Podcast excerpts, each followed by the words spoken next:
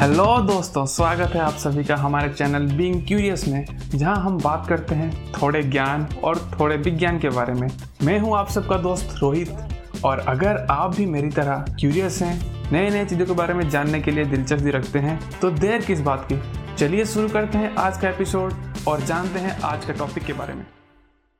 नमस्कार दोस्तों, आज हम टेक्नोलॉजी और बिज़नेस की बातें नहीं, आज बात करेंगे हिस्ट्री के बारे में, आज बात करेंगे स्टोरी के बारे में, जिसका शुरुआत 1822 में हुआ था, जब चार्ल्स बाबिज ने वर्ल्ड का फ़र्स्ट कंप्यूटर बनाया था। उस टाइम पे कंप्यूटर का पर्पस यही था कि वो कंप्यूट कर सके कंप्यूटर जैसे कि नाम से पता चल रहा है कंप्यूट कर सके मतलब कैलकुलेशन कर सके। जो कैलकुलेशन ह्यूमन को करने के लिए टाइम लगता था, वो वाला कैलकुलेशन को करने के लिए कंप्यूटर का ईजाद हुआ था। 1822 में कंप्यूटर बना था। उसका रिवोल्यूशन हुआ 1945 में। हम लोग बोल सकते हैं 1945 में एक्चुअल कंप्यूटर बना जो कि हम लोग आज यूज़ करते हैं उसका एक एंसेस्टर था। मतलब जैसे हम लोग बंदर से इंसान बने वैसे ही कंप्यूटर चार्ल्स बाबिज के कंप्यूटर से पहला डिजिटल कंप्यूटर 1945 में बना। और जो पहला डिजिटल कंप्यूटर था 1945 में बना था वो इतना बड़ा था कि वो एक, एक पूरा घर के साइज़ का उसका जो कंपोनेंट्स था मतलब इतना बड़ा कंप्यूटर था। उसके बाद धीरे धीरे कंप्यूटर डेवलप होता गया और उसका जो साइज़ है छोटा होता गया होता गया होता गया। आज हम लोग देखते हैं कि हमारे फ़ोन में कंप्यूटर है मतलब हमारा फ़ोन भी एक कंप्यूटर की तरह काम करता है, जिसमें पूरा सब फैसिलिटीज़ हैं। या फिर हम लोग लैपटॉप यूज़ करते हैं, जो कि बहुत ही कॉम्पैक्ट है है लाइट वेट है। हम लोग आराम से उसको लेके एक जगह से दूसरी जगह जा सकते हैं। और आजकल कंप्यूटिंग पावर भी बहुत ही बढ़ गया है। ये जो इवोल्यूशन है, हम लोग इसको बोल सकते हैं ये greatest evolution of the century but 1945 में कंप्यूटर आ गया, तब भी कंप्यूटर का अच्छा इस्तेमाल या फिर कह सकते हैं कि स्मार्ट इस्तेमाल नहीं हुआ था। कंप्यूटर का इस्तेमाल प्रॉपरली स्टार्ट हुआ 1991 में, जब कंप्यूटर साइंस नाम का एक चीज़ एग्जिस्टिंग में आया। जब कंप्यूटर साइंस लोग पढ़ने लगे जानने लगे कंप्यूटर के बारे में, उसके बाद कंप्यूटर का जो इम्प्लीमेंटेशन वो बढ़ता गया और उसका जो एग्जीक्यूशन है बहुत ही अच्छे से हो पाया। बहुत ही स्मार्ट इंजीनियर्स हैं जो उसको बहुत ही अच्छे से इम्प्लीमेंट किए और धीरे धीरे इंटरनेट आया। इंटरनेट आने के बाद कंप्यूटर का जो ज़माना था वो बढ़ने लगा। तो हिस्ट्री ऐसे ना 1822 से 1991 तक ये हिस्ट्री था कंप्यूटर का, जहाँ पे कंप्यूटर बहुत ही इवॉल्व हुआ और 1991 के बाद तो हम लोग बोल सकते हैं कि वो इवोल्यूशन 10 गुना बढ़ गया। जब 1822 में कंप्यूटर बनाया गया था, तब किसी ने भी नहीं सोचा था कि कंप्यूटर एक दिन पूरा दुनिया में राज करने वाली है। पूरा दुनिया का मैक्सिमम काम कंप्यूटर करने वाली है। वो एक दिन था जहाँ पे कंप्यूटर एग्जिस्ट नहीं करता था और आज का एक दिन है जहाँ पे कंप्यूटर के बिना हम लोग एग्जिस्ट नहीं करते। हम लोग चारों तरफ़ से कंप्यूटर से घिरे हुए हैं। हमारे चारों तरफ़ कंप्यूटर हैं। फ़ोन है, लैपटॉप है या फिर किसी ना किसी चीज़ से हम लोग जुड़े हुए हैं। और आज हम लोग देख रहे हैं कि मैक्सिमम चीज़, हमारे जितने भी काम है, मैक्सिमम काम कंप्यूटर कर रहे हैं। चाहे वो टिकट बुकिंग करना हो या फिर मतलब जितने भी चीज़ है सब ऑटोमेट हो चुके हैं। इंटरनेट की वजह से कंप्यूटर की वजह से और कुछ काम है जो कि आज तक ऑटोमेट नहीं हुए हैं, वो भी ऑटोमेट होने वाले हैं। तो चलिए, अभी हम कंप्यूटर साइंस की तरफ़ आते हैं। जब 1991 में कंप्यूटर साइंस का इजाद हुआ या फिर हम लोग बोल सकते हैं कि वो उसका बूस्ट हुआ, उस टाइम पे बहुत सन, बहुत जो इंजीनियर्स थे, उन्होंने उसमें रुचि लिया और उन्होंने सीखा कंप्यूटर क्या है कंप्यूटर क्या क्या कर सकती है।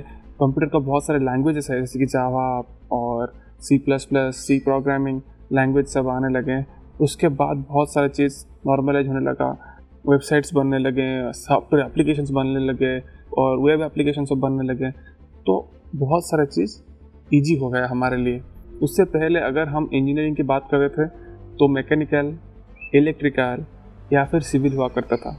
उसके बाद कंप्यूटर के आने के बाद इंटरनेट के आने के बाद, अगर आज हम जॉब की बात करते हैं या फिर इंजीनियरिंग की बात करते हैं, सबसे पहले कंप्यूटर साइंस आता है। और उसके साथ आईटी आता है, ये सब चीज़ आता है जो कि कंप्यूटर से रिलेटेड है। ये ऐसा क्यों हुआ? क्योंकि हम लोग देख रहे हैं ऑटोमेशन या फिर कंप्यूटर का जो दुनिया अब जमाना है, बढ़ने लगा। कंप्यूटर का कैपेबिलिटी क्या है वो एक्सप्लोर होने लगी और बहुत सारे लोग इस पर काम करने लगे। तो अभी हम लोग जब बात करते हैं जॉब की तो IT job in the one of the most demanding job ऐसा क्यों? क्योंकि आईटी जॉब्स बहुत सारे हैं और आईटी का रिक्वायरमेंट बहुत ज़्यादा है। और आप लोगों को पता होगा आईओटी एआई और जो कंप्यूटर साइंस है या फिर जो जितने भी सॉफ्टवेयर बन रहे हैं, चाहे वो एंटरप्राइज सॉफ्टवेयर हो जाए या फिर जनरल पर्पज सॉफ्टवेयर हो जाए या फिर यूज़र के लिए सॉफ्टवेयर हो जाए, जितना बन रहे हैं प्रोसेस को जितना ऑटोमेट करने की कोशिश किया जा रहा है तो उसके लिए जो डिमांड है बहुत ही ज़्यादा बढ़ रहा है। और हम लोग हमेशा सोचते हैं कि जो सॉफ्टवेयर जॉब है, वो बहुत ही डिमांडिंग रहेगा और सब इसीलिए कोडिंग भी सीख ली जब मैंने पढ़ाई शुरू किया था, उस टाइम पे हम लोग कोडिंग के बारे में इतना नहीं पता था। जब स्कूल ख़त्म करके कॉलेज में आने लगे, तब पता चला कि बहुत ज़्यादा स्कोप है इसमें।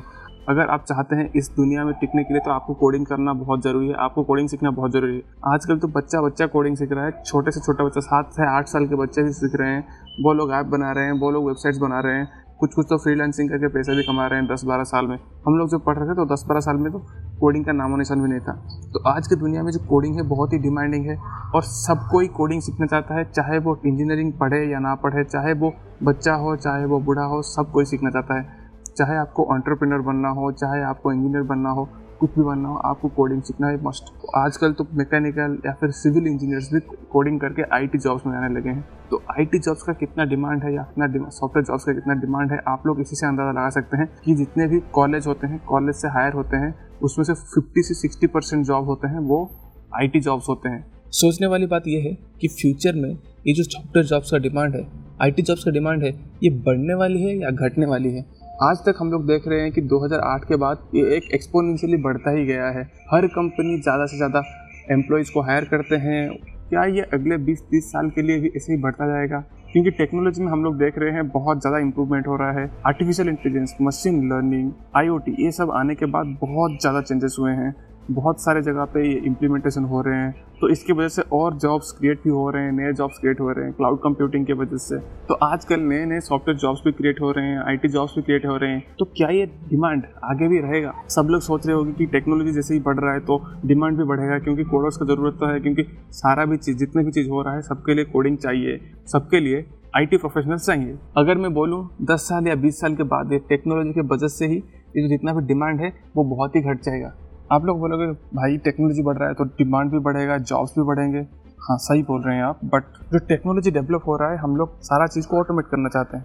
आजकल मशीन इतना इंटेलिजेंट हो गए हैं कि वो भी खुद कोडिंग करने लग गए हैं। आर्टिफिशियल इंटेलिजेंस है, वो इतना ज़्यादा अच्छा बन गया है कि आजकल हम लोग अगर कोडिंग भी करवाना चाहते हैं तो मशीन से करवा सकते हैं। और आप सोचिए, क्यों एक कंपनी एक इंसान को हायर करेगा rather than hiring a machine क्योंकि मशीन आपको ट्वेंटी फोर सेवन कोडिंग करके देख सकता है। वो, उसका प्रेसिजन सही रहेगा, उसमें ज़्यादा एरर नहीं रहेगा, फिर आपको टेस्टिंग में ज़्यादा पैसा खर्च नहीं करना है डिवर्क में ज़्यादा पैसा नहीं खर्च करना है। आपका टाइम भी बचेगा और आपका एफिशिएंसी भी ज़्यादा होगा। आप लोग बोलोगे मशीन कोडिंग ये कैसे हो सकता है? हम लोग कोड करेंगे मशीन उसके हिसाब से काम करेगी राइट नहीं मशीन भी कोडिंग करने लग गई है आजकल।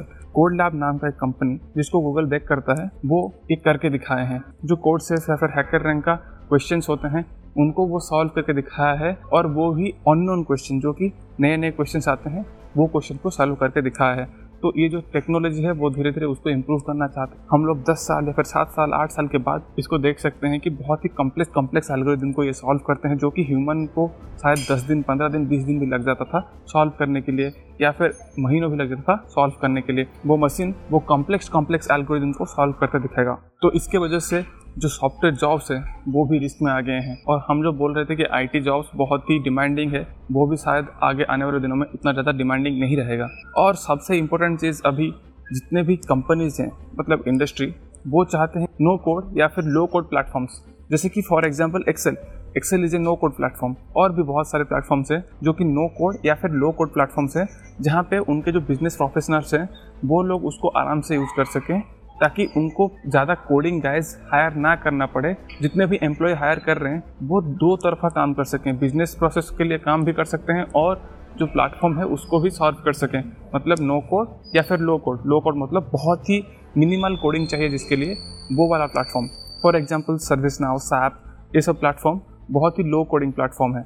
नो कोडिंग प्लेटफॉर्म जैसे कि एक्सेल गूगल ड्राइव जिसमें आप लोगों को कोडिंग नहीं करना पड़ता, फिर ए डब्ल्यू एस जहाँ पर आपको कोडिंग नहीं करना पड़ता। वो सब प्लेटफॉर्म आगे आने वाले दिनों में बहुत ज़्यादा रखेंगे, जहाँ पर बैक एंड में अपने आप कोडिंग होता रहेगा और फ्रंट एंड में आपको बहुत ही कम चेंजेस करना रहेगा। तो जो कोडिंग जॉब्स है, वो अभी बहुत ज़्यादा रिस्क में है, क्योंकि कंपनी भी चाहते हैं इंडस्ट्री भी चाहती है कि नो कोड या फिर लो कोड प्लेटफॉर्म और जो कोड लैब है, जो कि क्लेम कर रहा है कि हमारा जो प्लेटफॉर्म है, हमारा जो सॉफ्टवेयर है, वो बहुत ही कॉम्प्लेक्स कॉम्प्लेक्स एल्गोरिदम को अननोन प्रॉब्लम को सॉल्व कर सकती है और उसको कोड कर सकती है। तो अभी हम लोगों को जो हमारा जो स्किल है, उसको बहुत ज़्यादा बढ़ाना पड़ेगा, हमको मल्टी टैलेंटेड होना पड़ेगा। अगर हम सोच रहे हैं कि एक लैंग्वेज में हम कोडिंग सीख जाएँ और हमारा लाइफ आराम से कट जाएगा, ऐसे नहीं है। दस साल, बीस साल बाद शायद हम लोगों को उसमें भी स्ट्रगल करना पड़े।